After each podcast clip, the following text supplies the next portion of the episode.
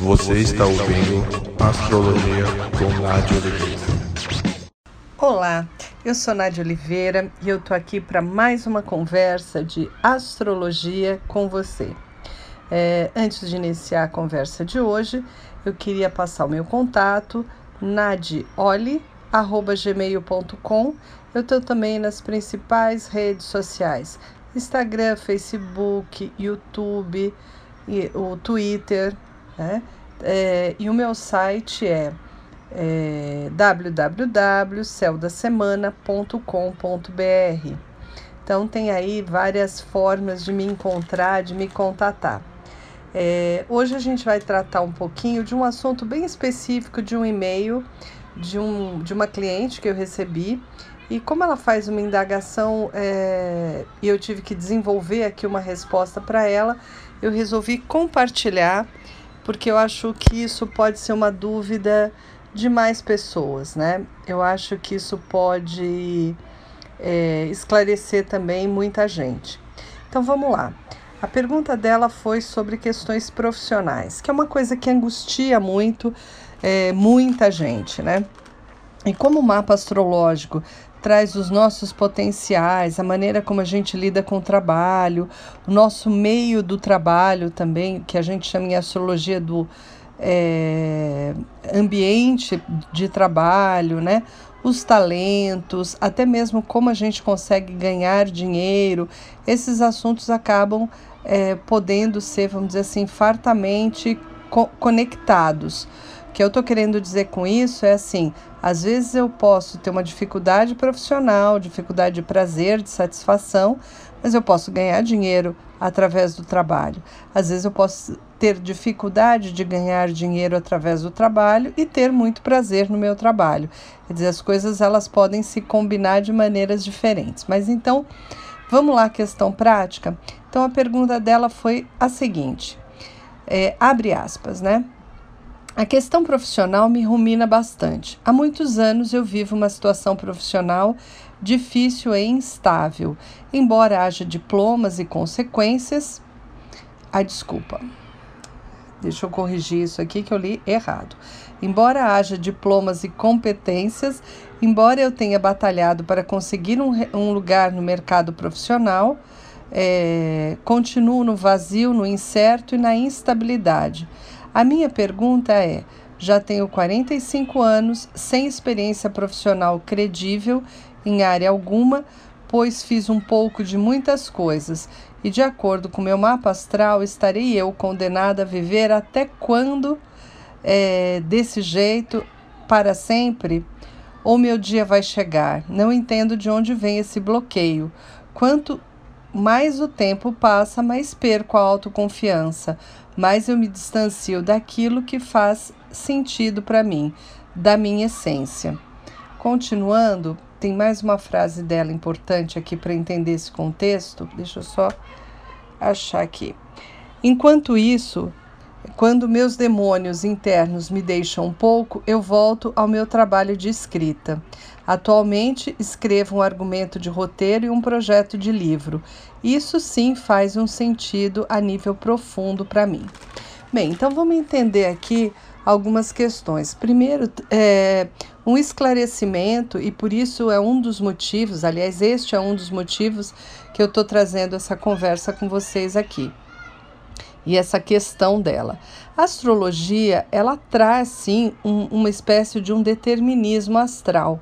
Então a nossa vida estaria impregnada aí de um pouco de determinismo, mas muito das nossas escolhas, né? Quer dizer, é muito mais de escolha do que desse determinismo. É como eu lido com esse determinismo que faz toda a diferença.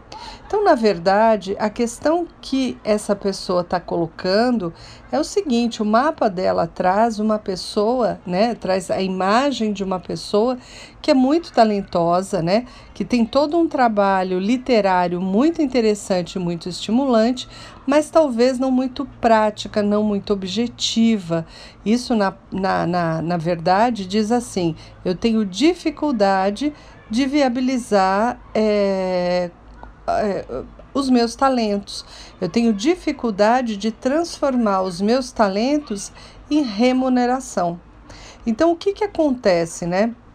A gente acaba passando a vida é, meio que pulando de galho em galho, né? Pegando uma coisa ali, outra colar e trabalhando muito num sistema que eu chamo de encruzilhada, né?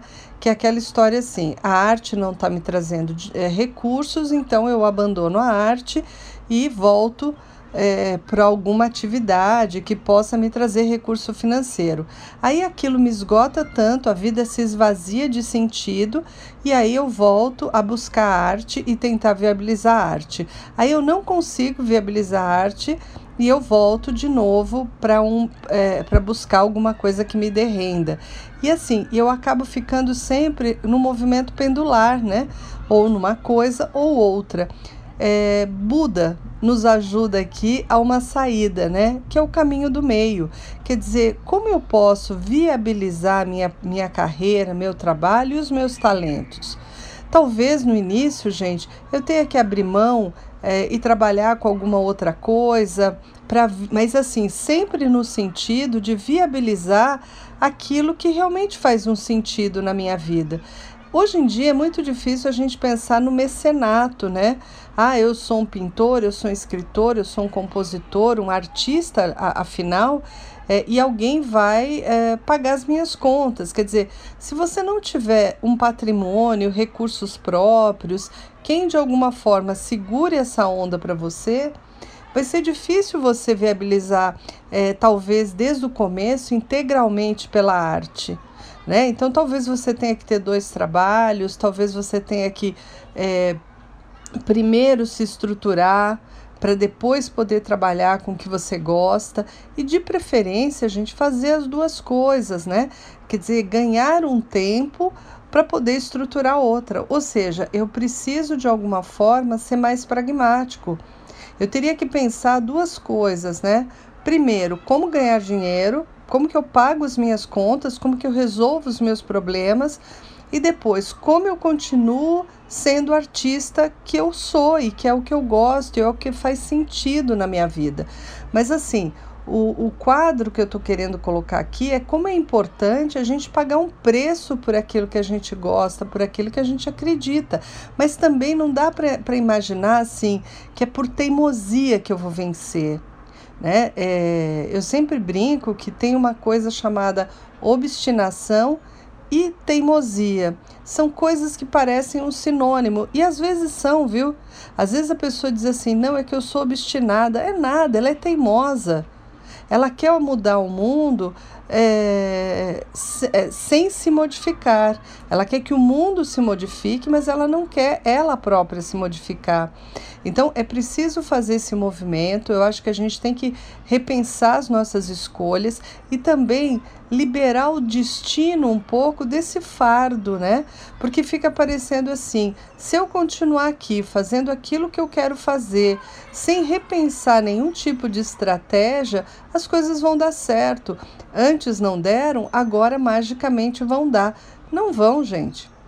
A ideia é que você repense essas estratégias, né? Repense o que você quer e assim, não abandone seu sonho. Agora, não abandonar seu sonho não é se fechar em concha e esperar que o mundo aceite isso.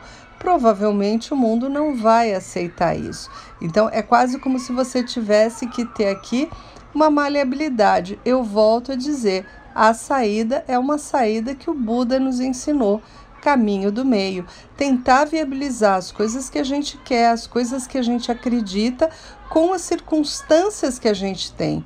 Essa é a questão importante. Então, quando uma pessoa procura um astrólogo, eu acho que o que a gente tenta fazer é alinhavar essa, essas duas linhas, né? A vida não tem que ser o que, ela, é, o que a própria vida predetermina. A vida tem que ser o que eu quero, mas a, a, a, eu, eu possuo circunstâncias, eu tenho circunstâncias à minha volta que nem sempre é fácil mexer. Então eu tenho que aprender a alinhavar, juntar essas duas estradas, né? Aquilo que eu quero, aquilo que eu acredito e o que a vida tem me oferecido, o que a vida tem me dado. Existem várias formas de ação, mas eu acho que assim, a teimosia, né, aquele efeito assim do tipo a vida tem que ser do jeito que eu quero, acaba sendo o jeito mimado de resolver as coisas. e gera uma frustração enorme, né? Porque não existe maleabilidade, não existe jogo de cintura possível. Então a dica de hoje é pensar um pouco assim como alinhavar as coisas, né? É mais ou menos assim, eu quero fazer uma viagem, mas eu não tenho como fazer uma viagem. Então a pergunta é como viabilizar essa minha viagem de uma forma que eu faça aquilo que eu sonhe, mas que também é, eu consiga não me quebrar, né? É, não gerar outras tantas frustrações. Quer dizer, como alinhavar, como juntar as coisas, como montar estratégias de sobrevivência, de felicidade, né? Como fazer as coisas que a gente quer de uma maneira mais harmônica, sem desarmonizar o que está em volta da gente, né? A nossa, seja a nossa família, seja as pessoas que a gente gosta, seja a nossa vida profissional, seja a nossa vida financeira também. Ou seja, como manter as coisas todas num certo nível de harmonia, para que nos traga serenidade, prazer, satisfação na vida. Então, acho que a astrologia pode ser aí uma referência muito interessante para fazer a gente pensar um pouco essas, essas estratégias, essas saídas aí tá certo? Hoje a gente não falou tanto de astrologia, apesar da questão ser essa, mas eu acho que essa indagação, né, de astrologia como um certo determinismo e tá escrito e é meu destino, aquilo tá traçado, como se fosse assim, é, não adianta, por mais que eu tente, por mais que eu faça, eu não vou conseguir viabilizar. É, isso está equivocado. A gente precisa se está errado, se não está dando certo, a gente tem que rever as nossas estratégias. E a gente tem que rever, estar preparado para rever as nossas estratégias aos 15 anos, aos 20 anos, aos 30 anos, aos 60 anos e hoje em dia aos 80 e 90 anos, tá certo? É, bem, era isso. Nosso papo vai ficando por aqui e novamente foi um prazer papear com você.